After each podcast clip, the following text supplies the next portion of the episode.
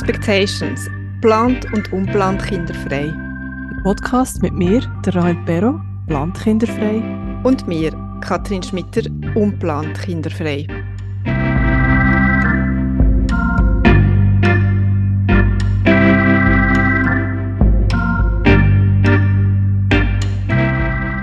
In der letzten Folge haben wir mit der Evelyn geredet. Es ist um Sterilisation gegangen bei Frauen, die keinen Kinderwunsch haben. Unter anderem haben wir darüber geredet, wie schwierig es ist, eine Ärztin oder einen Arzt zu finden in der Schweiz, der so eine Operation überhaupt durchführt. In der heutigen Folge machen wir thematisch eine 180-Grad-Wende. Es geht um eine Frau mit Kinderwunsch, wo leider noch immer unerfüllt ist. Es ist eine sehr persönliche Geschichte, eine sehr berührende und vielleicht auch aufwühlende Geschichte von jemandem, der noch mitten im Prozess steckt und auch darum uns allergrößten Respekt verdient. Genau das wollen wir mit Expectations eben auch. Geschichten erzählen von Menschen, die noch mitten auf ihrer Reise sind. Unter anderem auch für all die, die in einer ähnlichen Situation sind und sich vielleicht ein bisschen alleine fühlen auf dieser Reise.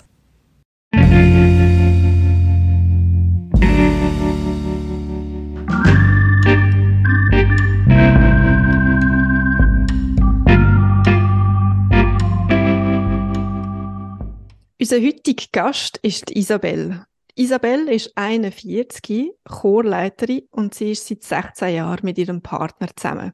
Sie und ihr Partner wünschen sich sehnlichst ein Kind und sie haben auch schon sehr viel dafür unternommen. Und auch sehr viel Geld dafür ausgegeben. Weil Reproduktionsmedizin ist teuer. An dieser Stelle möchte ich eigentlich gar nicht zu viel verraten, weil es geht um Isabel, um ihre Geschichte und wir sind sehr dankbar dafür, dass sie sie heute mit uns teilt. Isabel, ganz herzlich willkommen bei Expectations. Danke vielmals. Willst du dich vielleicht am einfachsten kurz selber vorstellen? Ja, gerne. Ich wohne mit meinem Partner und mit meiner Hündin und einem Kätzchen wohnen wir in einer gemütlichen Wohnung in einer kleinen Stadt im Mittelland. Wir haben einen Garten, wohnen nahe beim Wald. Ich arbeite im Musikwesen, leite zwei Chöre und singe selber und äh, arbeite noch bei einem Musikverband. Und ich habe es in der kurzen Einführung schon angetönt. Es ist ein Kinderwunsch vorhanden bei dir und ihr habt auch schon sehr viel unternommen. Magst du dich erinnern, wenn dass du zum ersten Mal den Kinderwunsch verspürt hast? Das finde ich wirklich recht schwierig zu sagen. Mein Partner ist vier Jahre jünger als ich und ich weiß schon, als wir zusammen sind, als ich bei 25 war und er war 21, eben, ja, dann habe ich schon dann mit den Kolleginnen besprochen, dass er eben keine Kinder wollte und das hat mich schon dann ein bisschen gestresst. Und dann habe ich ihn später nochmal darauf angesprochen, so mit Anfang des 30 und dann war er auch sehr abweisend gewesen. Und er ähm, mit 36 hat äh, äh, damals eine gute Freundin von mir ist dann schwanger geworden und dann weiss ich noch, dann haben wir mal ungeschützten Sex gehabt. Mhm. Und wir das erfahren haben, haben wir so gedacht, oh ja, wir könnten eigentlich kommen. Und dann aber habe ich gleich äh, die Pille danach genommen. Und zwar, ich hatte dann schon seit langer Zeit ein chronisches Problem gehabt mit einer starken Verspannung. Und ja, es hat mich einfach gestresst, schwanger zu werden. Aber eigentlich wäre der Kinderwunsch mit 36 dann sicher da gewesen. Bei beiden denn? Ja, also ja, ich glaube doch, er war dann zwar noch der Diss und hat nicht so gross darüber reden, aber eigentlich haben wir uns wirklich dann Gedanken gemacht, soll jetzt die Pille danach nehmen, wir haben das zusammen besprochen mhm. und sind dann noch zum Schluss gekommen, ich war dann noch in einer Chorleitungsausbildung gesehen mhm. und einfach, das wäre eigentlich alles nicht so das Problem gewesen, aber es war wirklich nicht das Körperliche gewesen, was mich gestresst hat, weil ich einfach, mhm. ja, es ist eine ganz lange chronische Geschichte einen äh, Sturz auf das Knie und Schonhaltung. Also ich hatte so eine Blockade vom Zwischenrippengelenk und dann hat sich ein riesiger Triggerpunkt drum gebildet mhm. und das ist erst viel später herausgefunden worden und dann habe ich einfach an anderen Stellen an den Händen mhm. chronische Schmerzen und mega mhm. starke ähm, Verspannungen im ganzen Körper. Habe ich überhaupt nicht wohl für den Körper schon lange Rückenweh gehabt und so. Und dann wird zuerst wohl das Problem lösen. Aber also hast, es hat dich wie körperlich gestresst, überhaupt schwanger zu werden. Du hast Angst gehabt, ja. dass du das irgendwie nicht magst verleiden, so von ja, den Schmerzen her. Ja, Also das Gebären, das konnte ich mir überhaupt nicht vorstellen, weil der Triggerpunkt hat mir eigentlich den ganzen Körper verdreht und in eine totale Grundspannung schon eingebracht. Das ist das Problem. Ich konnte mir nicht vorstellen, ein Kind zu gebären und habe aber auch Angst gehabt, weil ich immer überall gelesen habe, ja, Schwangerschaft sei eine Hochleistung für einen Körper. Mhm. Und dann habe ich mir gedacht, Hilfe, ich, ich habe so kein Vertrauen in meinen Körper, mhm. ich bin so blockiert, ich fühle mich so wie in einem Gefängnis in meinem Körper, wie soll das denn gehen? Also, Hast du das in der Zwischenzeit so ein bisschen lösen die Verspannung? Ja, also ich habe äh, den einen Physiotherapeut jetzt eben herausgefunden, was der Triggerpunkt ist, aber er hat mhm. er noch, mir noch nicht richtig können sagen, wie ich den selber kann lösen kann. Oder es ist dann einfach nicht so besser geworden. Ich habe immer selber versucht, ihn zu lösen, aber die Verspannung mhm. ist eigentlich noch fast schlimmer geworden oder gleich mhm. geblieben. Mhm. Und dann haben wir dann erst, ich bin wirklich die ganze Zeit total verzweifelt gesehen und dann habe ich die Ausbildung eben noch gemacht und gleichzeitig noch geschafft am Computer und dann habe ich plötzlich wirklich nicht mehr Klavier spielen mhm. Ui. Genau, also es ist wirklich gar nicht mehr gegangen und wieder so eine Reizung von der Szene und es war total verspannt gewesen. und dann haben wir aber herausgefunden, dass einfach er mich massieren kann. Mhm, also okay. jetzt massiert er mich seit drei Jahren jeden Tag mit so einem Triggerpunkt Holz, also weil mit dem Finger wäre es ein bisschen too much. Und so wird jetzt, geht jetzt der Triggerpunkt langsam fort. Das ist schon wirklich tausendmal besser, aber es geht so langsam fort, weil es halt auch schon ja. so lang ist. Aber mhm. ich merke es jetzt, geht jeden Tag besser. Okay. Und das ist sich jetzt einfach ganz langsam am Lösen. Ich habe jetzt mittlerweile neben die zwei Chöre übernehmen. Das mhm. habe ich mir natürlich auch lange nicht zugetraut. Vor kurzem habe ich jetzt oder einen Chor können ganz einfach begleiten auf dem Klavier. Mhm. Okay, das ist cool zu hören, dass es besser ja. geht und dass du auch wieder das Vertrauen in den Körper gefunden mhm. hast. Genau. Du hast mir im Vorgespräch erzählt, aber ihr seid seit etwa drei Jahren aktiv dabei, euch den Traum von einem Kind zu verwirklichen. Und ihr seid relativ schnell in ein Kinderwunschzentrum gegangen. Kannst du mal genau. vielleicht kurz erzählen, wie es dazu gekommen ist aber wir haben dann, als ich 39 geworden erst schon angefangen, schon dann wirklich den Stress gehabt, oder, dass es nicht mehr klappen konnte. Und dann habe ich wie nach drei Monaten schon Blutuntersuchungen und alles machen. Und dann ähm, haben wir das gemacht und dann ist herausgekommen, dass bei meinem Partner die Form der Spermien nicht so gut ist. Also man sollte mindestens 4% normal geformte Spermien haben, bei ihm waren es nur 2%. Gewesen. Mhm. Und dann ja, haben wir gefunden, gehen wir in ein Zentrum und haben dann aber noch einmal müssen, ja, wenn ist das so, noch drei Monate warten. Also, mhm. ja, also bis ihr überhaupt einen Termin bekommen habt? Ja, das okay. war sehr stressig. Ja. ja. ja, das sind ähm, Orte, die gesucht werden von den ja. Leuten immer mehr. Ja, und aber ihr habt schon sehr viel unternommen seitdem. Was, was habt ihr alles schon gemacht? Also wir sind dann dort hergekommen und dann war die Frage, ob wir zuerst eben eine Insemination machen. Und dann haben wir aber einfach, weil wir so schon unter einem Druck waren wegen meinem Alter, haben wir gefunden, also komm, wir machen zuerst schon gerade ähm, IVF, weil das die höheren Erfolgschancen hat. Und dann haben wir insgesamt, haben wir, also jetzt bei den Zentrum haben wir sieben Zyklen gemacht. Mhm. Das heisst, aber wir haben eigentlich fünf Zyklen gemacht, aber von diesen fünf sind zwei Doppelzyklen gewesen. Das heisst, wir haben einfach wie zweimal im gleichen Zyklus stimuliert. Und das ist eigentlich von dem her dort sieben Zyklen gesehen und drei Inseminationen und irgendwie noch zwei Monate medizinisch unterstützten Geschlechtsverkehr. Und jetzt haben wir noch, oder noch einen achten Zyklus in einem anderen Zentrum gemacht. Und dann haben wir auch noch, bin ich sogar auf Kreta gegangen.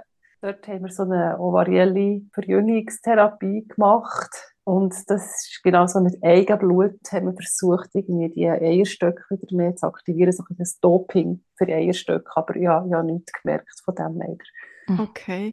Ich würde nachher noch mal gerne auf das zurückkommen, aber du hast jetzt auch noch erwähnt, mhm. ähm, medizinisch unterstützter Geschlechtsverkehr. Mhm. Man stellt sich dann so ein bisschen den Arzt im Schlafzimmer vor, der sagt, jetzt. jetzt. Also kurz Action. erklären, ähm, ja.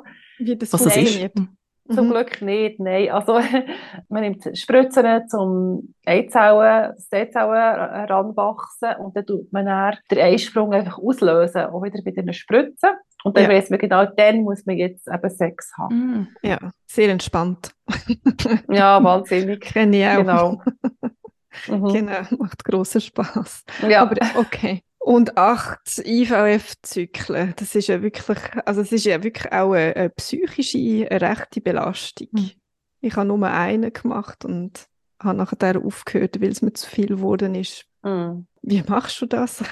Ja, ich habe einfach, ich bin glaube ich einfach eine Kämpfernatur, mhm. weil ich bin jetzt auch mit dem Singen oder mit dieser Verspannung, ich bin immer, ja die Musik immer noch weiter verfolgt, weil das eine große mhm. Leidenschaft von mir ist und bin mhm. immer noch dran und hoffe immer noch, dass es ganz gut wird und dass ich noch mehr kann singen und so. Und auch bei diesem IVF, ich glaube, ja, ich bin einfach jemand, wo einfach, wenn sie etwas will, dann, dann mhm. gibt sie wie alles dafür. Mhm. Und ich denke, zusätzlich ist dort beim IVF einfach auch das Problem gewesen, dass ich auch schon immer habe, ähm, leidenschaftlich gerne Musik gemacht und gesungen. Ich wollte eigentlich noch Gesang studieren und das ist dann wegen dieser Verspannung eben auch nicht gegangen, weil die hat halt auch meine Stimme ein bisschen eingeschränkt. Also immer noch klein und auch vom Klavierspielen her. Und dann habe ich gefunden, hey, wenn nicht einmal das geht, dann muss jetzt der Kinderwunsch klappen. Sehr viel Druck, ja, ja. extrem viel Druck habe ich, habe ich mir gemacht. Ja, das ja. ist wirklich so. Und machen wir immer noch, äh, ja. Ja, logisch, ja. Und hast du auch mal psychologische Unterstützung äh, gehabt, die dir hilft, irgendwie durch die Lebensphase durchzukommen? Ja, also eben, ich habe schon vor dem ganzen Kinderwunsch habe ich eigentlich schon psychologische Unterstützung gehabt. Ja, was jetzt im Nachhinein leider nicht so viel gebracht hat. Also ja, muss ich jetzt im Nachhinein sagen, ist eigentlich ein bisschen aus dem Fenster geschossenes Geld gewesen. Wie meinst du das? Ja, ich finde, also wie soll ich sagen, ich bin halt lang zu dieser Frau gegangen, viel zu lange in die Therapie gegangen und der Kinderwunsch ist schon dann so ein bisschen aufgekommen und sie haben mich halt dann schon quasi so wie, ja, wie quasi das gar nicht so unterstützt oder gesagt, ja, dann müsst ihr jetzt aber vorwärts machen oder pressieren, sondern hat mhm. quasi, ja, da habt ihr schon noch ein bisschen Zeit und so, jetzt müsst ihr zuerst schon eine Ausbildung fertig machen. Mhm. Und sie hat, sie hat selber Erfahrung mit dem Thema gehabt und hat es quasi, quasi mir, nicht, mir nicht unterstützt und da bin ich jetzt im Nachhinein wirklich mhm. so, dass ich das schwierig finde. Mhm. Sie hat auch irgendwie immer das Gefühl gehabt, meine Verspannung sei psychisch, was okay. einfach absoluter Witz ist. Ja, aber ja. Andererseits, ich muss sagen, mich hat das immer mega gestresst, dass, wir, dass die Ärzte immer so auf das Alter aufmerksam gemacht haben und immer bei jedem Termin äh, mich darauf aufmerksam gemacht, ja, aber sie sind 39, sie sollten dann nicht zu lange warten und man ist ja so ein bisschen in einer Lawine inne, wo alles sehr schnell geht und man muss immer wieder irgendwie ganz schnell Entscheidungen treffen, ob man jetzt morgen Blut geben will, am gescheitsten schon gestern, ist das auch etwas, was dich gestresst hat oder hat dich das mehr motiviert, dass sie dich gepusht haben? Also sie haben mir von Anfang an, muss ich sagen, ich bin eigentlich, sie haben mir von Anfang an wenig Hoffnung gemacht, wenig Mut gemacht. Okay. Von Anfang an quasi, ja, ihr seid zu alt, ihr könnt schon probieren, ja, ihr habt so 20% Chancen. So quasi, ja, wenn ihr wollt, dann macht es doch, aber ihr seid sowieso zu alt. Also ich habe immer so das Gefühl gehabt, dass ich nicht so willkommen bin oder dass sie ja nicht so wirklich Hoffnung mir mhm. haben. Aber ich glaube, das ist auch so ein bisschen die Art von der eigenen Ärztin gewesen, die einfach mhm. immer relativ kühl war, emotional. Das habe ich schwierig gefunden. Und ja, natürlich habe ich mich immer sehr alt gefühlt dort. Das habe ich, finde ich halt auch wirklich, ja, klar ist man halt alt, man ist spät ja. dran, aber man weiß mhm. ja selber, wie alt das man ist und man probiert es ja und Ärzte genau. verkaufen eben die Behandlung ja auch, also dann müssen sie doch nicht immer sagen, also was, was wollen sie denn mit dem sagen, oder? Mhm. Man kann ja. ja noch gehen, dann müssen sie doch einfach einmal behandeln und Tschüss sollen ja, sie sagen, ja, du sollst noch kommen. Ja, dann soll sie nicht immer auf dem rumreiten. Ja, genau, sie soll sie sagen, ja, man soll gar mhm. nicht kommen. Aber immer, wenn man dort ist und er Hoffnung hat, man immer vor die, Nase gerieben bekommt, wie alt das man ist, ja, es ist, es ist frustrierend. Ja. Äh, magst du noch sagen, warum das denn noch die achte, die achte Zyklus hat er äh, bei einem anderen Zentrum noch gemacht? Weil wir haben eben dort die ovarielle Verjüngungstherapie gemacht, so heisst sie. Mhm. Aber ob sie dann wirklich das behalten, was sie verspricht, ja, weil wir die Therapie gemacht haben und weil es halt dann heisst, hat, es gäbe dann Eizellen, die kommen äh, der AMH, also das Anti-Müller-Hormon, das quasi sagt, wie, viel, wie gross die Reserve, Eizellreserve noch ist, die man hat. Der Wert wäre dann irgendwie höher mhm. bei 90 Prozent der Patientinnen. Mhm. Ja, und äh, von dem her haben wir gefunden, jetzt probieren wir es nochmal, um zu schauen. Genau, das haben sie noch gesagt, von 270 Patientinnen sind 50 Prozent fast mhm. schwanger geworden. Und 25 Prozent durch IVF und 25 natürlich, aber ich weiß nicht, mhm. wie viele Lebendgeburten, das weiß ich aber das ist ja nicht. Also schwanger werden ist ja auch kein mhm. Senten, aber es ja, ist ja auch kalt, ist schwanger. Ja, genau. Gut, bei mir, ich bin nie schwanger geworden. Also ich habe wirklich mhm. gar nie das, das gehabt. Also, ja, und dann haben wir gefunden, wir probieren das jetzt einfach nochmal aus und sicher in einem anderen Zentrum, wo wir einfach mit den Ärztinnen dort und Ärzten nicht zufrieden waren, weil wir die sehr, sehr wenig unterstützend haben gefunden und sehr, nicht wirklich wahnsinnig empathisch. Ja, es war einfach näher das Zentrum. Das ist das Einzige. Es war in der gleichen Stadt. Gewesen. Ja, wir ja. haben fünf Minuten zu Fuß gehabt. Also was hättest du dir rückblickend gewünscht von so einem Kinderwunschzentrum, dass man anders ja. mit euch umgegangen? Also ich hätte mir von Anfang an einen ganz klaren Plan von ihnen gewünscht, was sie uns würden vorschlagen, wie wir jetzt sollten vorgehen ja, es ist jetzt fast ein bisschen zu, zu fest ausgeholt, wenn ich jetzt alles erzähle. Auf jeden Fall haben wir einfach dann drei Embryonen gehabt. Und dann ähm, habe ich nochmal einen Zyklus, also einen Doppelzyklus dann gemacht, aber in der zweiten Hälfte hat es keine Embryonen gegeben. Das war ein schlechter Zyklus. Gewesen. Und dann bin ich total im Stress gewesen, immer müssen fragen, ja, lohnt es sich denn noch einen Zyklus zu machen? Und sie waren immer so vorsichtig gewesen. Sie haben nie gesagt, ja, unbedingt. Und dann habe ich noch einen Zyklus gemacht, den dritten, und dann haben wir die Embryonen getestet dann. Mhm. Und der ist einer genetisch normal gewesen. Und der hat eine Lebensgeburtschance von über 60 Prozent. Also wahnsinnig mhm. gute Chance gewesen.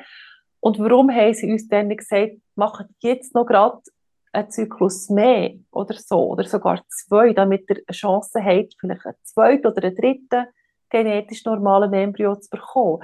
Weil Studien zeigen, dass bei drei Embryo- oder Transfers etwa 90 Prozent schwanger werden. Mhm. Und, und das, das, Risiko von einer Fehlgeburt ist natürlich viel, viel kleiner. Mhm. Das ist etwa 10 Prozent. Also, mhm. ich verstehe das nicht. Wir hatten verschiedene Ärzte gehabt. Der eine Arzt hat dann gesagt, ja, wir machen hier kein Embryo-Banking, der hat ja jetzt irgendwie sechs Embryonen, was mhm. aber äh, in meinem Alter nicht wahnsinnig viel ist. Und dann, ja, weiss ich noch, habe ich dann den Transfer gemacht also und da würde jeder Embryo einzeln würde dann übertragen?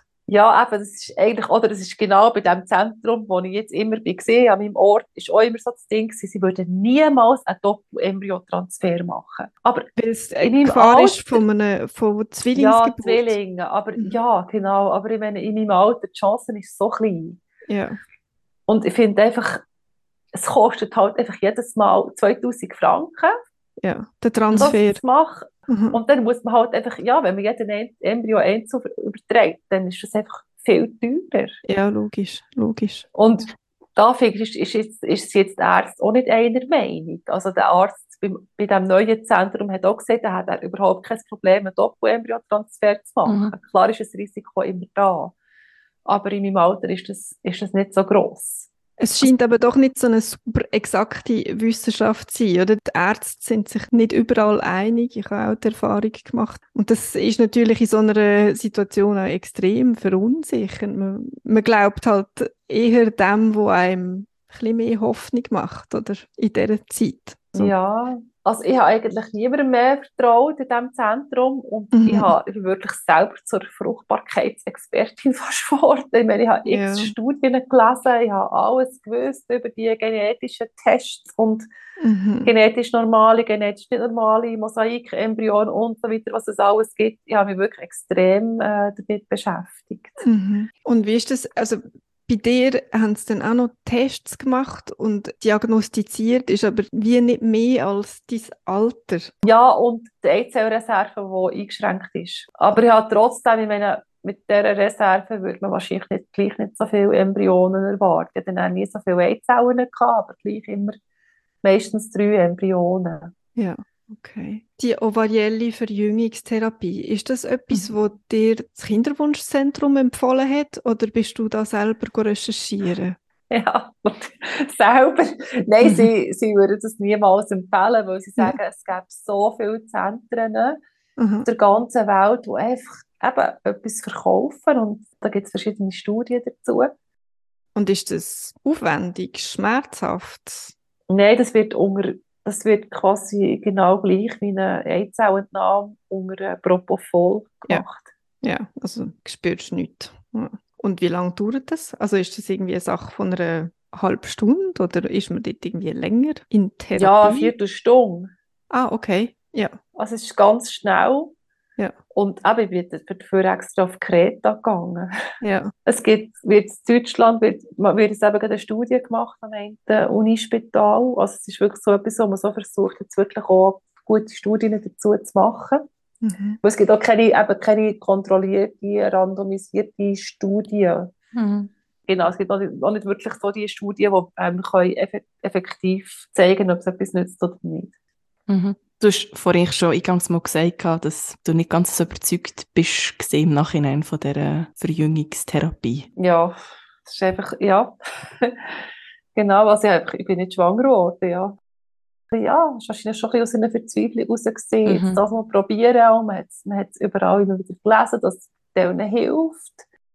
Ich würde dort gerne einhaken, dass es denen hilft.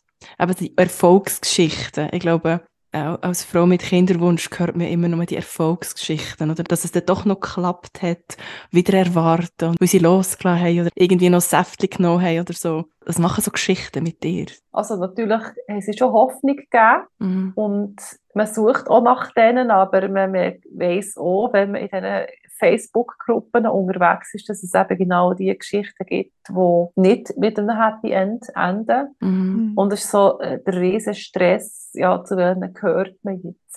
Man hat sich dann auch immer verglichen, ja, die, die jetzt äh, gar nicht erfolgreich war, vielleicht hat sie ja irgendwie schon von Anfang an irgendeine Einschränkung gehabt, die ich nicht hätte.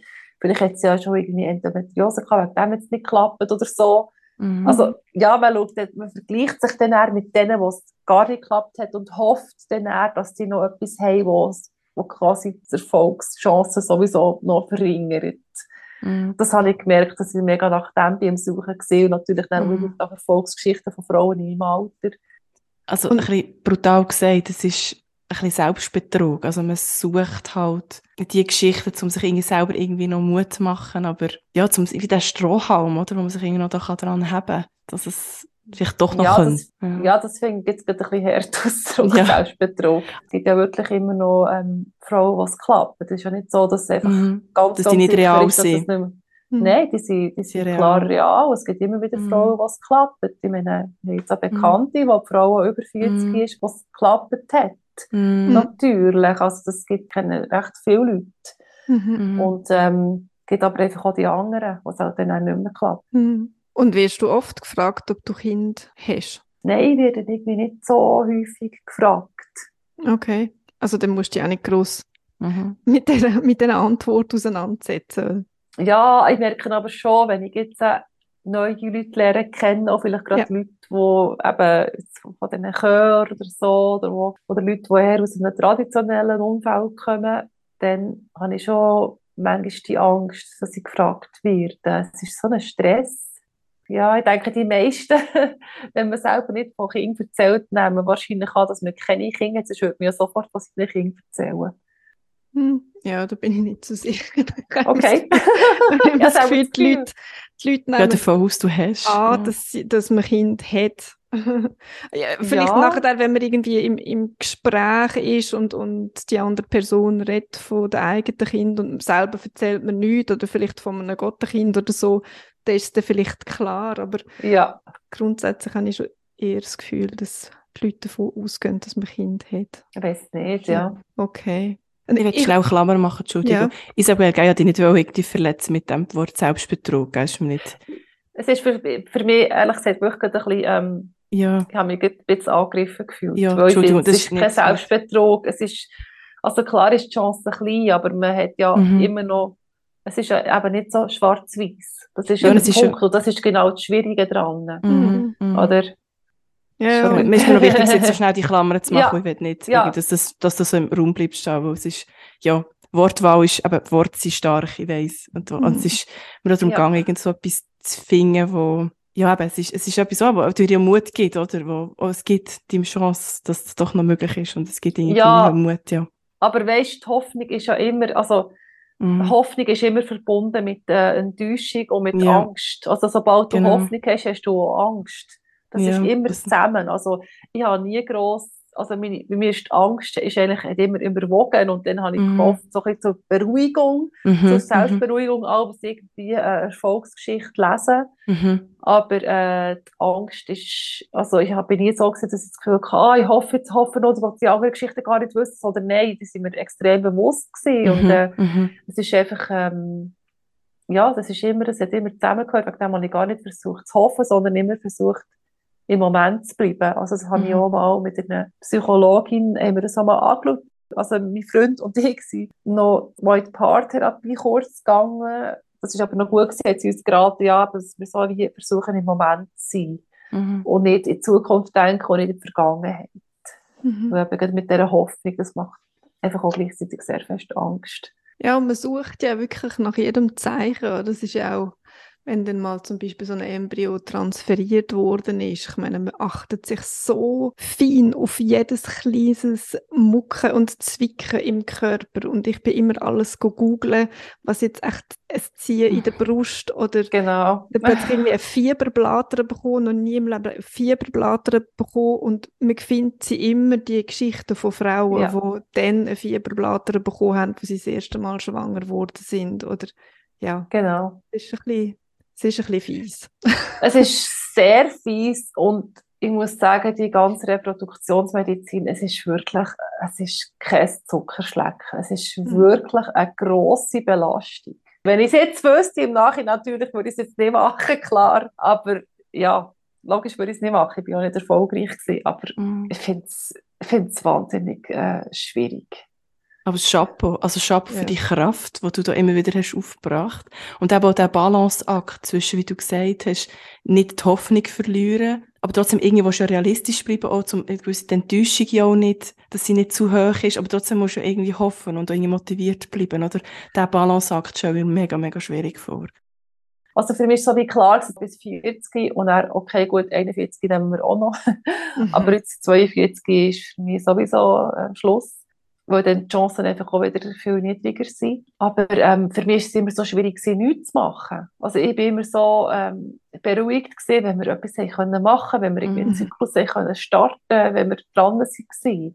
Für mich ist es viel schwieriger gewesen, die Phasen, wo wir Pause hatten. Ja, und, und das ist ja dann auch die Zeit, wo man noch von außen oder von den Ärzten irgendwie ein bisschen unter Druck gesetzt wird und man immer wieder das Gefühl bekommt, jeden Tag, jede Minute, wo du nichts machst, ist verlorene Zeit. Wegen dem habe ich wirklich immer etwas gemacht. Also Ja. ich habe wirklich kurz vielleicht Pause mal gehabt. Ich frage mich gerade, ob ich wirklich viel Pause hatte, weil eigentlich habe ich, ja, Ja. also vielleicht die, die Zeit, wo ich dann, wo wir nicht gewusst haben, wie fahren wir weiter, wo man nicht denkt, ah, wollen wir jetzt noch einmal oder nicht, dann so die Zeit, das war schwierig gewesen, oder wenn wir Ja. nur eine Insemination, nur, ja, Anführungszeichen, Insemination gemacht haben. Das bringt sowieso nichts. Ja, wir haben es gehört, ihr habt, habt etliches unternommen zum Schwangerwerden. Jetzt kannst du uns so ein bisschen über den Daumen gepeilt sagen, was hat das gekostet? Etwa 80'000 Franken. Wow. Ja, das ist eine Ja, gute Summe, ja. Geld. Und das eigentlich nur für die Hoffnung. Mhm. Ja. Schluss geht man einfach leer aus. Mhm. Also kann man leer ausgehen, ja. Mit ganz vielen Erfahrungen, wo man eigentlich gar nicht hätte machen. Ja. Wo stehen ihr heute? Wie geht es weiter? Ja, wir haben jetzt eben noch den Zyklus gemacht und jetzt haben wir noch zwei Embryonen, Mhm. die wir noch werden übertragen, die sind aber nicht getestet. Und dann ist einfach auch noch die Frage, was macht man mit diesen fünf Embryonen, die mit dem nicht wirklich zuverlässigen Test getestet wurden. Mhm. Wenn wir die vernichten, wenn wir die nochmal testen, wenn wir sie dann einfach auf gut Glück übertragen. Das ist noch die Frage. Und sonst, ja, werden wir jetzt nicht mehr machen. Wir keine weiteren Zyklen mehr, einfach, wir haben einfach kein Geld mehr. Ja, Erstes Mal, zweites. Mal. Wir haben ja Geld ausgelegt von, von Verwandten, von, von einer Freundin. Ja. Und wenn wir von Anfang an mehr Geld hätten gehabt, hätten wir auch das anders planen. Dann hätten wir viel mehr Zyklen einfach am Anfang gemacht. Also du würdest das Ganze nochmal machen und nochmal könntest du einfach anders. Ja, Ja. genau. Ich würde es einfach eben viel mehr Zyklen ähm, gerade am Anfang machen. Das haben wir eigentlich aus Mhm. finanziellen Gründen nicht können. Mhm. Möchtest du gerne noch etwas hinzufügen am Schluss, etwas, was wir noch nicht nachgefragt haben? Oder? Etwas, was dir auch wichtig vielleicht wäre, zum Mhm. Mitgeben als Zuhörerin oder so. Oder als Umfeld Mhm. von Paaren, die durch so schwierige Zeiten gehen. Ich finde es einfach wichtig, dass Freunde auch immer wieder nachfragen, wie es einem geht. Und dass man, auch wenn man es vielleicht nicht kann verstehen kann, dass man sich versucht, in, in die Paar zu versetzen. Es ist eine enorme Belastung, eine psychische Belastung. Es ist Mhm. wirklich, ja, es ist, ich weiß auch nicht, wirklich extrem äh, schwierig. Mhm. Und da finde ich es sehr wichtig, dass, man, dass das Umfeld sehr unterstützend ist und immer wieder nachfragt und Anteil nimmt. Weil es ist wie, der Kinderwunsch ist eine Krankheit, das ist von der Weltgesundheitsorganisation als Krankheit anerkannt. Also nicht der Kinderwunsch, sondern Infertilität. Entschuldigung, oder, die Kinderwunsch, genau.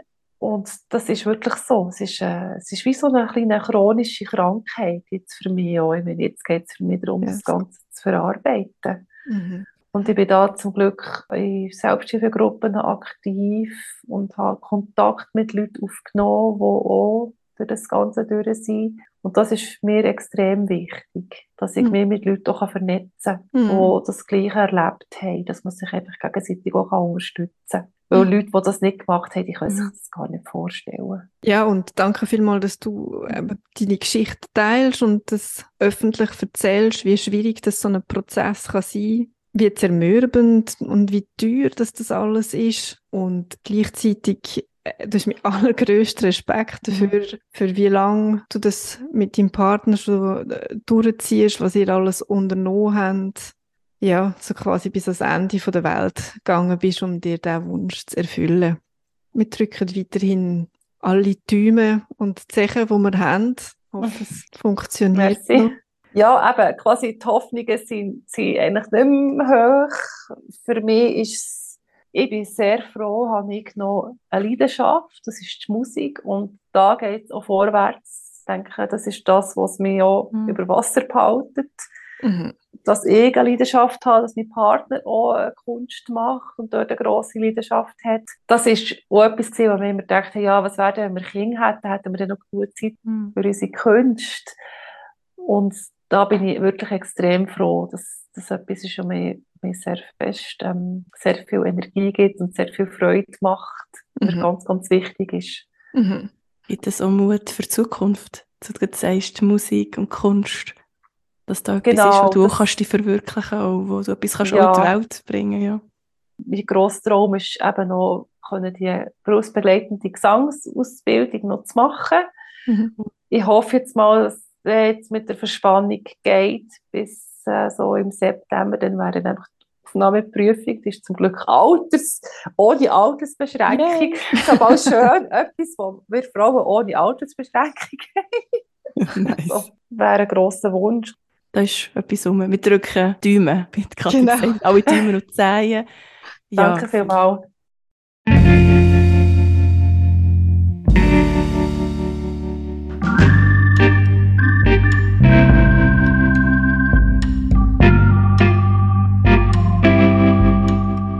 Schön, bist du bei der heutigen Folge dabei gewesen. Wenn dir gefällt, was wir machen, dann abonniere doch unseren Podcast überall dort, wo du Podcast hörst. Mehr zu uns und alle Folgen findest du auch jederzeit auf unserer Webseite expectations.ch. Vielleicht kennst du ja jemanden, der das Thema auch beschäftigt, dann empfehle uns sehr gerne weiter. Hast du einen Wunsch für eine nächste Folge oder willst du mit uns über deine eigene Geschichte reden? Dann schreib uns ein Mail an hallo at expectations.ch. Du findest uns auch auf Instagram oder Facebook. Wir freuen uns auf dein Feedback.